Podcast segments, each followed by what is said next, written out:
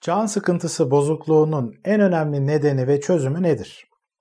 Can sıkıntısı yaşamak senin sık bir şekilde fark ettiğin bir duygu olabilir. Özellikle şu dönemde bu duyguyu daha çok yaşıyor olabilirsin. İşte evde kalıyorsun sürekli, verimsiz şekilde geçiyor zamanın. Yeterince faydalı olduğunu hissetmiyorsun. Yapacak bir şey bulamıyorsun belki. Belki de ya ben basit yaşamayı seçiyorum. Öyle çok hırsın falan da yok. Akışa bırakıyorum diyorsun. Ya da hayal kursam da ya bu hayallerimi gerçekleştiremezsem diye kaygılanıp pek bir şey yapmıyorsun belki de.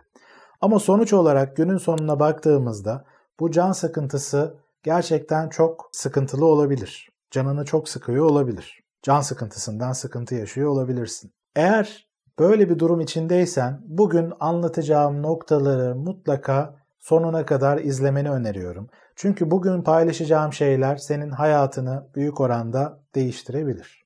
Eğer tabii ki bunları sindirip uygularsan. Birçok kişi bu ölü toprağa serpilmişlik hissi, bu can sıkıntısının nedenini pek bilmez. Hani kendiliğinden geliyor gibi hisseder.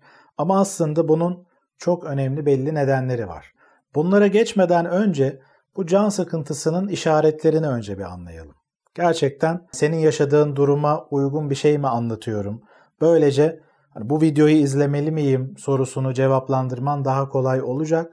Çünkü bu videoyla da senin canını sıkmak istemem açıkçası. Can sıkıntısı bozukluğunun ilk işareti bir bunalma hissidir. Üzerinde bir ağırlık vardır, bir ölü toprağa serpilmiş gibidir. Yorgun hissedersin, bitkin hissedersin, yapacak bir şey yok gibi gelir sana ve bunları bedensel olarak yaşarsın. Belki bir gerginlik hissi olabilir, bir karın ağrısı yaşayabilirsin. Bir diken üstünde gibisindir. Kaygı hisleri olabilir. Ya bir şey yapmıyorum, zaman boşa gidiyor. Düşünceleri eşlik eder buna Öfke hissedebilirsin, kızabilirsin, diğer kişilere karşı belki tahammülün düşmeye başlar. Mevcut durumundan dolayı üzüntü hissedebilirsin, pişmanlık yaşayabilirsin, kendine kızarsın çünkü. Ve bunlar seni depresif bir ruh hali içine sokmaya başlayabilir. Çünkü zamanını verimli şekilde geçirmiyorsundur ve bir şeyleri kaçırıyor gibi hissedersin. Belki kendini diğerleriyle karşılaştırmaya başlarsın. İşte onlar daha öne geçecekler bir şeyler yapıyorlar ama ben yerimde çakılıp kalıyorum. Bu bunalma hislerini yoğun şekilde yaşamaya başlayabilirsin üzerinde kafa yordukça. Bu kendini yargılama hali de seni aslında özgüvensiz, yetersiz hissettirmeye başlar. Bu yüzden de bir şeyler yapmaya niyetlenirsin belki de. Oturursun başına işinin. Yapmayı planladığın şeyleri yapmaya çalışırsın ama bu sefer de gözünde büyümeye başlar. Yapacak çok şey var gibi gelir ve sabırsız hissetmeye başlarsın. Daha hızlı ilerlemek istiyorsundur. Belki Angarya gibi gördüğün belli noktalar var. Bunları yapmak istemiyorsundur. O yüzden de iş gözünde büyür ve ertelersin. Ve erteleme ile birlikte de başka tür şeylerle uğraşırsın. Televizyon izlersin, dizi film izlersin. Belki sosyal medyaya bakarsın, internette surf yaparsın ya da abur cubur tüketirsin. Çünkü bir şekilde bu can sıkıntısından kurtulmak istersin. Seni eğlendirecek, sana keyif verecek, seni iyi hissettirecek şeyler yapmaya çalışırsın. Çünkü hani dinlenmem gerekiyor, kendime gelmem gerekiyor ki öyle bir şeyler yapayım. Bu can sıkıntısı öyle geçer gibi düşünüyorsundur.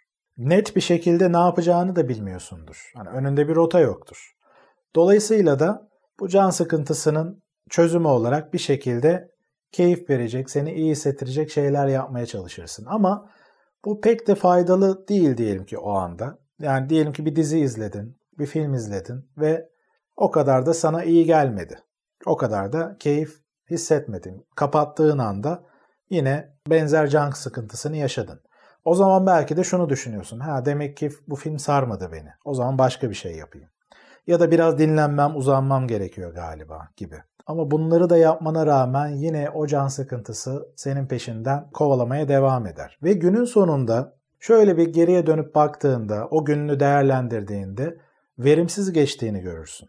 Ve bu verimsiz geçme hali de yine canını sıkar ve bunun tekerrür ederek daha sonraki zamanlarda da devam edeceğini ne yazık ki bilirsin bir şekilde eğer böyle devam ederse.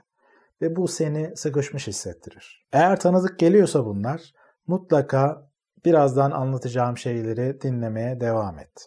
Şimdi can sıkıntısının nedenine geçelim. Neden peki bu oluyor sence? Yani bu can sıkıntısı sana ne söylemeye çalışıyor? Bunun bir işlevi acaba olabilir mi? Bunun işlevi sana aslında şunu göstermektir. Bir yolda ilerliyorsun ama herhangi bir rotan yok ve bu rotasız yolculukta çakılıp kaldın. Sana aslında bunu söylemeye çalışıyor. Değerlerin ve ihtiyaçların doğrultusunda sana bir rota çizen bir hedefin yoksa, bir yolda ilerlediğini hissetmiyorsan, yani ben bir şeyler yapıyorum, bir anlamı var, bu hisse sahip değilsen ya da ilerliyor olduğun yol, yaptığın şeyler sana çok anlamlı gelmiyorsa, faydalı gelmiyorsa, o noktada işte can sıkıntısı sana bir şeyleri göstermeye çalışır. Sana şunu der. Bak yaptığın şeyler iyi gelmiyor bana. Beslenemiyorum. Faydasız bunlar. İşe yaramıyor. Dolayısıyla ne yapıyorsan daha farklısını yap. Daha başka bir şey yap.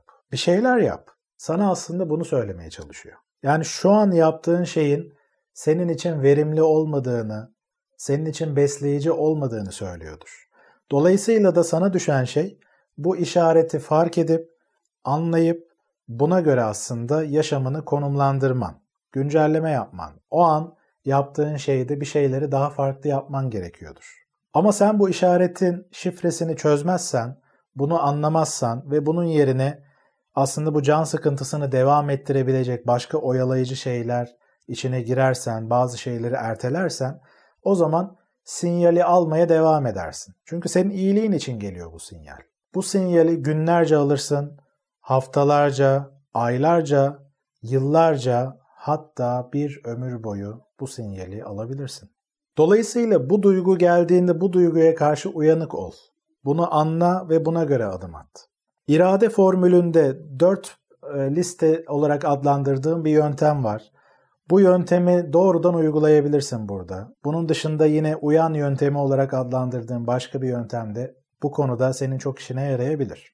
4 liste yönteminde de anlattığım gibi uzun vadeli, orta vadeli, kısa vadeli hedeflerin yoksa bu hedefleri günlük planınla entegreli şekilde bir araya getirdiğin bir sistemle hareket etmiyorsan, önünde bir rota yoksa yani özetle, o zaman can sıkıntısı bozukluğu konusunda risk grubundasın ne yazık ki.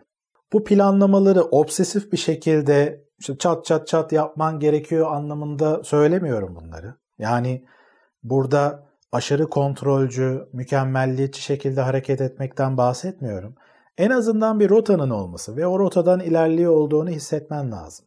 Şimdi buraya kadar anlattıklarımla alakalı senden gelebilecek bir eleştiriyi tahmin edebiliyorum. O yüzden şimdiden bunu cevaplayayım. Yorumlarda yazacağın soruları ben videolar üzerinden cevaplandırıyorum bu arada. Yani dolayısıyla yazdığın şeylere yorumlarda cevap vermek yerine videolardan anlatacağım.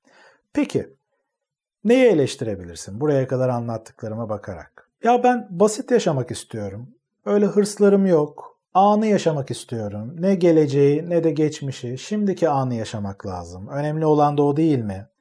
Yani hırslı olmak, hedefler doğrultusunda hareket etmek aslında sistemin zaten bir şeyi de dayatması değil mi? Daha doğal olan aslında akışa bırakmak değil mi? gibi bir düşünce aklına gelebilir. Şimdi bu konuda tabii ki söylenecek çok şey var. Ama şunu söyleyebilirim ki doğal yaşamda yaşayan mesela bir çiftçi, bir hayvancılıkla uğraşan birisi bile aslında doğasına uygun olarak planlı olarak yaşar. Mesela bir çiftçi üstünden düşünelim. Bir çiftçi için ürünlerini yetiştirmek, geliştirmekle alakalı yaptığı birçok şey vardır. Budaması, sulaması, ilaçlaması, hasadı toplaması, bunu işlemesi şeklinde yapılabilecek birçok şey vardır. Sabah, öğle, akşam o doğal hayat içinde yapması gereken belli ritüeller, belli görevler vardır. Dolayısıyla doğal yaşamda yaşayan birisi bile sonuçta öngörülebilir şekilde kısa, orta, uzun vadeli aslında yap- yapacağı şeyler vardır. Mesela kışa hazırlanır yaz ayından itibaren. Yaz ayı için kıştan bir şeyler yapar. Bahar aylarında bir şeyler yapar. Yani öngörülebilir bir rota hedef vardır aslında. En doğal yaşamda bile.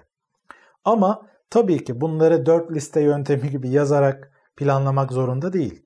Bunlar bir şekilde otomatik olarak doğal akış içinde zaten görünürdür. Çünkü doğal yaşamın kendi içinde bir ritmi vardır.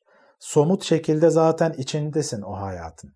Ve o hayat sana belli bir rota zaten çizer. Dolayısıyla da planlı bir şekilde yaşamak aslında insan doğasına uygundur ve insan doğası içinde gereklidir.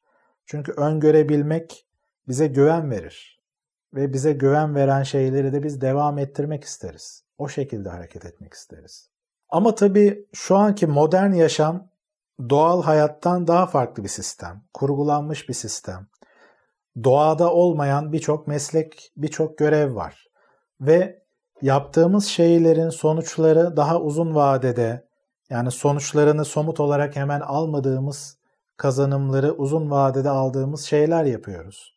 Dolayısıyla da modern yaşamda bu kompleks yaşamdaki görevleri bir araya getirmek, dağılmamak açısından, can sıkıntısı içine girmemek açısından yazarak planlamak, belli bir sistem dahilinde zamanını yönetmek çok çok önemli ve bir gereklilik açıkçası. İşini kolaylaştırıyorsun. Böyle bir yol varken neden bunu kullanmayasın ki? Can sıkıntısı işaretini alıyorsan mutlaka ki farklı bir şey yapman lazım. Aynı şeyleri yaparak farklı bir sonuç elde edemezsin. Can sıkıntısı sorunun özetle kesinlikle çözümlenebilir bir sorundur. Bugün sana anlattığım bilgiler kesinlikle çok önemli. Ben kendi hayatımda bu bilgileri uyguladığım oranda can sıkıntısını yaşamıyorum. Ama belli kaçaklar olursa, bunları çok uygulamazsam, kendi hedefimle temas halinde değilsem ya da bir kopukluk olduysa o zaman bu can sıkıntısını direkt yaşayabiliyorum. Bu çok doğal bir şey. Bunu yaşadığımda bunu bir işaret olarak görüp ona göre günün kalanını planlıyorum ve bu his ortadan kalkıyor. Bunu sen de yapabilirsin. Ama bunu sadece bilmek asla yeterli değil. Gerekenleri yaptığın ölçüde, bu bilgiyi uyguladığın ölçüde bu bilgi senindir. Konuyla ilgili düşüncelerini, görüşlerini, deneyimlerini aşağıdaki yorumlarda paylaşırsan sevinirim. Can sıkıntısıyla sağlıklı ve verimli şekilde sen nasıl başa çıkıyorsun? Hani bu konuda pozitif deneyimlerin varsa bunu da ekstra ek bilgi olarak paylaşabilirsin. Kanalıma abone olmadıysan abone olmayı, beğendiğin ya da beğenmediğin videoları işaretlemeyi unutma. Tekrar görüşmek üzere.